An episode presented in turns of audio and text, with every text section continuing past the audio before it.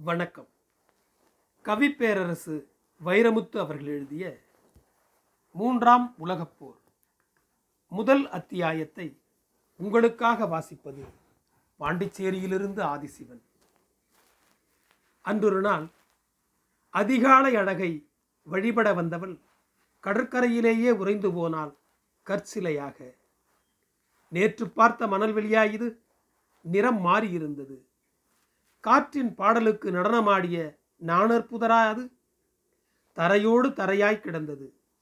வெள்ளி மணல் வெளியெங்கும் தாறுமாறாய் தார் ஊற்றியது போல் ஒரு கரும்படலம். இது என்ன இயற்கைக்கு புறம்பாய்? இது மெக்சிகோ வளைகுடாதானா? லூயிசியானா கடற்கரைதானா? இடம் மாறி வந்துவிட்டேனா? தலை சுற்றியது அவளுக்கு. கடலோசையில் கேட்டது ஓர் அவலத்தின் சுரம். நிமிர்ந்து நின்றவள் திடுக்கிட்டாள். அலையின் நிறம் வெள்ளையல்லவா? பிறகு ஏன் இருளின் திரவ வடிவமாய் அலை பொங்கி அடைக்கிறது? கருங்கருப்பாய். பயந்து நடந்தாள். காலணிகள் தாண்டி கால்களில் ஏறியது ஏதோ பிசுக்கு. ஒரு கால் ஊன்றி மறுகால் உதறினால் எமிலி. காலணி கழன்றதன்றி கருப்பு சாயம் போகவில்லை. அண்ணாந்து பார்த்தாள். காளை பறவை ஏதும் காணவில்லை வானத்தில். இன்னும் தரையிறங்கவில்லை. வெளிச்சத்தின் விழுதுகள்.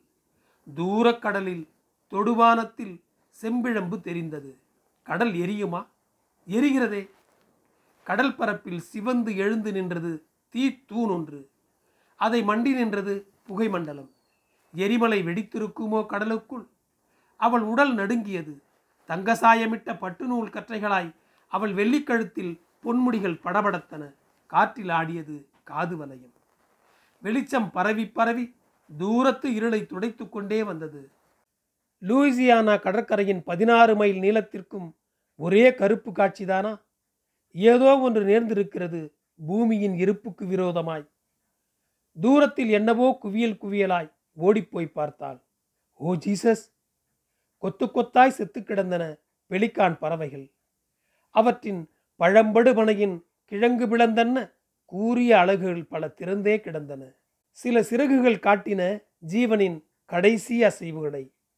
இன்னொரு பக்கம் பார்த்தால் எமிலி இழுத்த மூச்சை வெளியிட மறந்தால் அலைகள் தூக்கி எறிந்த படகுகள் ஒன்றன் மேல் ஒன்றேறி ஒழுங்கற்று கிடப்பது போல் கூட்டம் கூட்டமாய் இறந்து கிடந்தன நூற்றுக்கணக்கான டால்பின்கள் இழுத்த மூச்சை இப்போது விட்டதில் ஏறி இறங்கியது எமிலியின் மார்பு. இன்னொரு புறம் நெடுஞ்சாலை லாரியில் கொட்டிச் சிதறிய தானியங்களாய் ஆயிரக்கணக்கான மீன் வகைகள் இறைந்து கிடந்தன இறந்தும் இரவாமலும். சில மீன்களின் உயிர்கள் வெளியேறிக் கொண்டிருப்பது தெரிந்தது வாள்களின் துடிதுடிப்பில். என்ன கொடுமை இது? யுகம் யுகமாய் உயிர்கள் படைத்த இயற்கை ஒரே நாளில் அழிக்க பார்க்கிறதா? மிச்சமிருக்கப் போகும் ஒரே பிராணி மனிதன்தானா? மனிதர்கள் இல்லாத உலகத்தில் விலங்குகளும் பறவைகளும் வாழ முடியும். ஆனால் மனிதரால் வாழ முடியுமா? விலங்குகளும் பறவைகளுமற்ற உலகத்தில் இந்த பக்கம் மொத்தமாய் செத்து கிடந்தன ஹெரான் பறவைகள். அவற்றின் பேருடல்களுக்கு பொருத்தமில்லாத குச்சிக்கால்கள் பின்னி கிடந்தன ஒன்றோடொன்று. செத்த பறவைகளின் ஒன்றுதான் நேற்று என் கேமராவில் மீன் பிடித்ததா? பறவைகளின் சிநேகிதியாய் பிறந்து சுற்றுச்சூழல் பட்டதாரியாய் வளர்ந்த எமிலியின் நீலக்கண்கள் நீர் ஊறின. கற்பிணி போல் வயிறு பெருத்த கடலாமைகள் இறந்து கரை ஒதுங்கினவா? கரை ஒதுங்கி இறந்தனவா தெரியவில்லை. மெக்சிகோ விழிக்கவில்லை. மிசிசிப்பியின் கரைகளுக்கு எட்டவில்லை சேதி இன்னும். எமிலி தெளிந்தாள். தோள்களை குலுக்கி துணிச்சலை அழைத்து கொண்டாள். ஓடி ஓடி படமெடுத்தாள். எல்லா உடல்களிலும் எண்ணெய் பிசுக்கு மட்டும் இருப்பது கண்டால் சில அதிகாரிகளும் வீரர்களும் கடலுக்குள் விரைந்து கொண்டிருந்தார்கள். அவசரங்களின் முதுகிலேறி. என்னவாயிற்று? லூயிசியானா கடற்கரையிலிருந்து நாற்பத்தோராவது மைலில் மெக்சிகோ வளைகுடாவுக்குள் அது நிகழ்ந்தது. எண்ணெய் கிணறு குடைந்த ஆழ்துளை கருவிகள் தம் சக்தியின் மொத்தம் திரட்டி ஆழத்தில் ஒரு முட்டு முட்டிய போது வெடித்தது வெளியேறியது. பூமி ஜாடியில் பூட்டப்பட்டு கிடந்த மீத்தேன் பூதம். அது வெளிப்பட்ட வேகத்தில் பட்டென்று திறந்து கொண்டது பெட்ரோல் ஊற்றின் பெருங்கண். மீத்தேனும் பெட்ரோலும் முட்டிக்கொண்டதில் பற்றி கொண்டது வளைகுடா. கடல் நீராலும் அதை அணைக்க முடியவில்லை. கடற்பரப்பில் இரண்டங்குலம் படர்ந்த பெட்ரோல் போக போக பத்தங்குலமாய் கெட்டிப்பட்டது. கடலெங்கும் கசிவுதான். ஐநூற்றி எண்பது சதுர மைலுக்கு எண்ணெய் போர்வைதான். எண்ணெயை சுவாசிக்க தெரியாத தண்ணீர் ஜீவிகளில் செத்து செத்து மிதந்தவை பல. கரை ஒதுங்கியவை சில. எரிகிறது கடல். கருப்பாடை கட்டுகிறது பூமி. இந்த மனிதர்கள் பூமியின் முகத்தில் அரைவதையும் முதுகில் குத்துவதையும் வயிறு கீறுவதையும் கருவறையில் கம்பி நுழைப்பதையும் ஓசோன் கூரை ஓட்டை வழி எட்டி எட்டி பார்த்துவிட்டு ஓர் அழுக்கு மேகத்தை இழுத்து முகம் பொத்தி கொண்டது சூரியன். பின்னொரு நாள் ஜப்பான் குலுங்கியது. பசிபிக் சமுத்திரம் எழுந்து சென்டாய் மீது விழுந்தது. இதுதான் ஊழியா? இன்னொரு ஹிரோஷிமாவா? பூந்தொட்டியை இடம் மாற்றும் சீமாட்டியைப் போல நகரத்தின் மையத்தில் துறைமுகத்தை தூக்கி வைத்தது ஆழியலை. முப்பத்தைந்தாயிரம் அடி உயரத்தில் எழுநூறு கிலோமீட்டர் வேகத்தில் பறக்கும் ஆயிரம் விமானங்கள் அதே வேகத்தில் ஊருக்குள் புகுந்து தரையில் பறந்தால் எப்படி இருக்கும்? அப்படி இருந்தது நகரத்துக்குள் புகுந்த தண்ணீரின் வேகம். உடம்பு உணர்ந்த சேதி மூளைக்கு சென்று சேருவதற்குள் எல்லாம் முடிந்துவிட்டது. சடசடவென்று சரிந்தன மனிதன் தூக்கி நிறுத்திய தொழில்நுட்பங்கள் மரணம் படை திரட்டி கொண்டு வந்தது போல் சென்டாய் நகரத்தின் சகல வீதிகளிலும் புகுந்தது கடல். தன் சக்தி போதாதென்பது போல் துறைமுகத்தில் நின்ற படகுகளையும் கப்பல்களையும் கடைப்பாறையாய் தூக்கி வந்து கையில் சிக்கிய கட்டிடங்களை அடித்து இடித்தது அலை. அலைகளில் மிதக்கும் பலூன்களாய் பறந்தன கார்கள். சருகுகளாய் அந்தரத்தில் அலைந்தன அக்ரலி கூரைகள். இடியாத வீடுகளை திரும்பி வரும்போது பார்த்து கொள்கிறேன் என்று சொல்லி சென்டாய் துறைமுகத்தின் அடிவண்ட லள்ளி முன்னேறிய கடல் நகரத்தின் வர்ணபேதங்களை அழித்து ஊருக்கெல்லாம் ஒரே நிறம் கருப்பென்று கற்பித்து போனது. வீட்டுக்குள் திருடப் போகிறவன் முதலில் குழந்தையின் குரல் வலை பிடித்து நசுக்கி விடுவது மாதிரி மனிதர்களின் ஓலத்தை தன் ஓசைக்குள் புதைத்து கொண்டு ஓடியது அத்துமீறிய வெள்ளம். எனது பெருமூச்சுக்கு முன்னால் மனித பூச்சிகள் என்னாகும் என்று இடித்து சிரித்தது இயற்கை. மனிதர்களை தூக்கி வீதியில் எறிந்து வாகனத்தை தூக்கி வீட்டுக்குள் எறிந்து அநியாயமாக ஆழிச்சாட்டியமாடியது ஆழிப்பேரலை உயிர் தப்பிய ஒவ்வொரு நபரும் தன்னை தவிர சென்டாய் நகரில் இன்னொரு உயிர் இருக்க முடியாதென்று குலை நடுங்க வைத்த கோரத்தாண்டவம் அது. சென்டாய் நகரத்தின் மீது சுனாமி அலை ஆயிரங்கால்களால் நடந்து அழிவு செய்து கொண்டிருந்த போது மியாகி நகரத்தில் இருந்தான் இஷிமுரா. தங்கள் பண்ணையின் அடுத்த நெல் நடவுக்கு இயற்கை உரமிட்டு கொண்டிருந்தான். அவன் தாயும் தந்தையும் இயற்கை விவசாயிகள். மண்ணையும் சூரியனையும் கும்பிடுகிறவர்கள். ரசாயனத்தின் வாசனையே விவசாயத்துக்கு ஆகாது என்கிறவர்கள் செயற்கை உரமிடுகிறவன் மண்ணை கொஞ்சம் கொஞ்சமாய் கொலை செய்கிறவன் என்ற கொள்கையுடையவர்கள் இயற்கை உணவு உண்கிறவர்களே மண்ணின் மக்கள் மற்றவர்கள் மருந்தின் மக்கள் என்று நகையாடுகிறவர்கள். அவர்கள் பண்ணையின் விளைகிற பொருள்களுக்கு சென்டாயில் விலை அதிகம். இயற்கை உணவு கண்காட்சிக்கு இரண்டு நாட்களுக்கு முன் சென்டாய் சென்றவர்கள் நாளை திரும்புவதாய் இருந்தார்கள் என்னவானார்களோ? தொலைக்காட்சி கண்டதும் பதறினான் இஷிமுரா எப்போதும் கொடூரம் குறைத்து சொல்லும் ஜப்பானிய அறிவிப்பு கூட இந்த முறை அபாய குறி காட்டியது. மியாகி சென்டாய் இருநூத்தி எண்பத்தி ஆறு கிலோமீட்டர் தான்.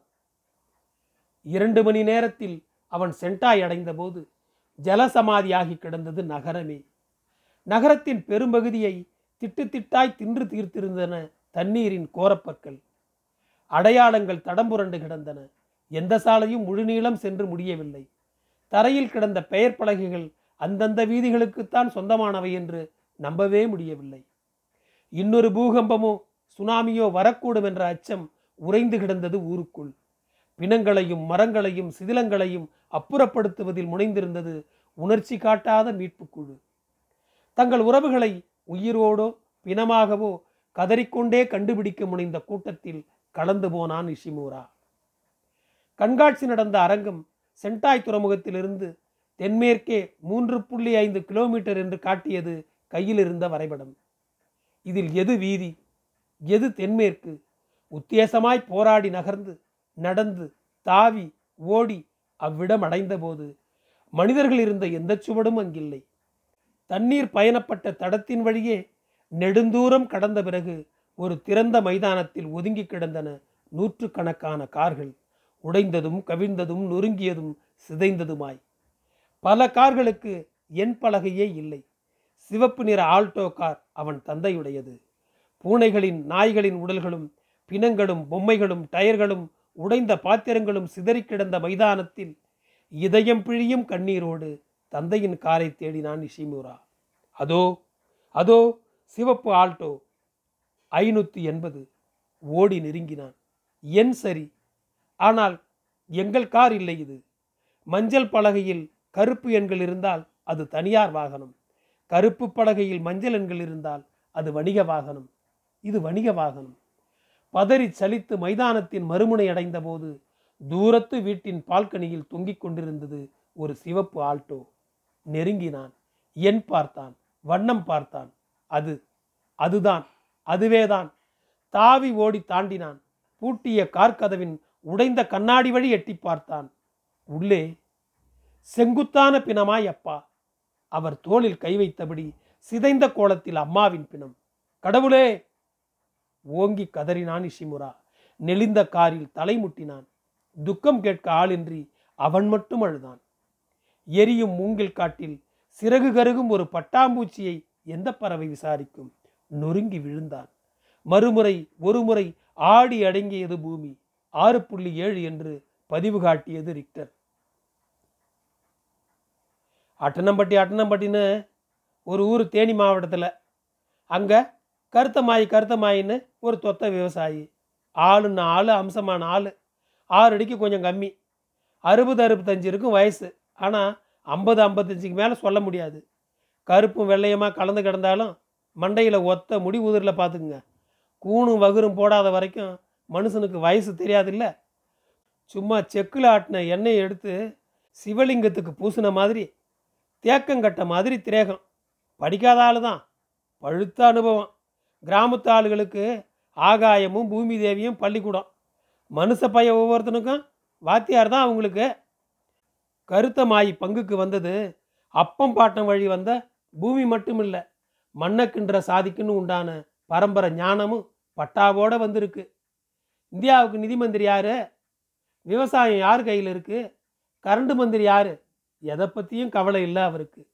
முப்பத்தி ரெண்டு லட்சத்தி எண்பத்தி ஏழாயிரத்தி இரநூத்தி அறுபத்தி மூணு சதுர கிலோமீட்டர் உள்ள இந்தியாவில் அவருக்கு தெரிஞ்சதெல்லாம் ஒன்னே முக்கால் ஏக்கரும் புறம்போக்கு ஏழு சென்ட்டும் தான். அவர் சொன்னால் சொன்னபடி கேட்கும் மண் உக்கி போடுன்னு அவர் சொல்லிட்டா மரம் மட்டையெல்லாம் உக்காந்து உக்காந்து எந்திரிக்கும். எப்போ மழை வரும் எப்போ வெறிக்கும் தெரியும் அவருக்கு. எந்த வெள்ளாமைக்கு எந்த சீக்கு வரும் அதுக்கு என்ன பண்டு தான் அத்துபடி அவருக்கு. ஒன்றே முக்கால் ஏக்கர்லேயும் அடைக்கி தக்காளி நட்டுருந்தார். ஆறு மாதம் வெள்ளாமல் தக்காளி. நட்டு தொண்ணூறு நாளில் பழம் எடுக்கலாம். அங்கிட்டு ஒரு தொண்ணூறு நாள் காய்க்கும். நட்டு நாற்பது நாள் ஆச்சு.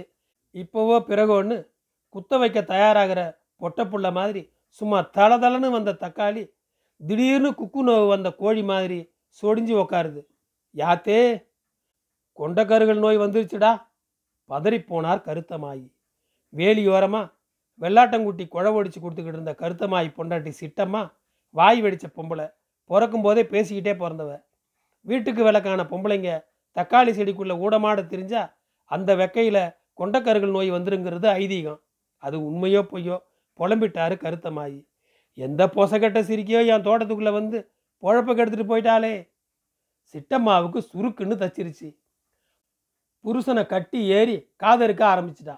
ஏ வெள்ளாட்டங்குட்டி இந்த வேலையெல்லாம் எங்கிட்ட வச்சுக்கிற வேணாம்னு சொல்லு. எங்களுக்கெல்லாம் நின்று நெடுங்காலம் ஆகி போச்சு. இந்த ஆளை தேடி எந்த சக்கலத்தை வந்துட்டு போனாலோ கண்டுபிடிச்ச அவளை காத அக்களை நான் சிட்டமாயில்லை.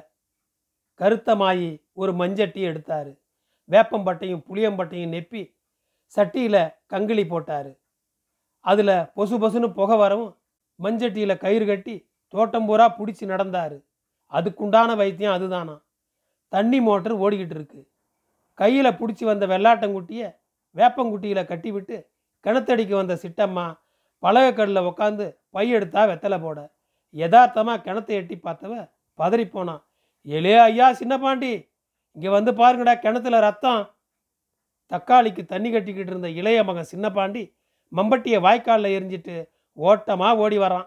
மஞ்சட்டியை வரப்பில் வச்சுட்டு விசுக்கு விசுக்குன்னு எட்டு வச்சு வராரு கருத்தமாகி எல்லாரும் ஓடியாந்து கிணத்துக்குள்ளே எட்டி பார்த்தா இது வரைக்கும் தாய்ப்பால் மாதிரி வெள்ளை வெளேர்னு வந்து விழுந்த ஊத்து இப்போ செக்கச்செவேர்னு ஒழுகுது.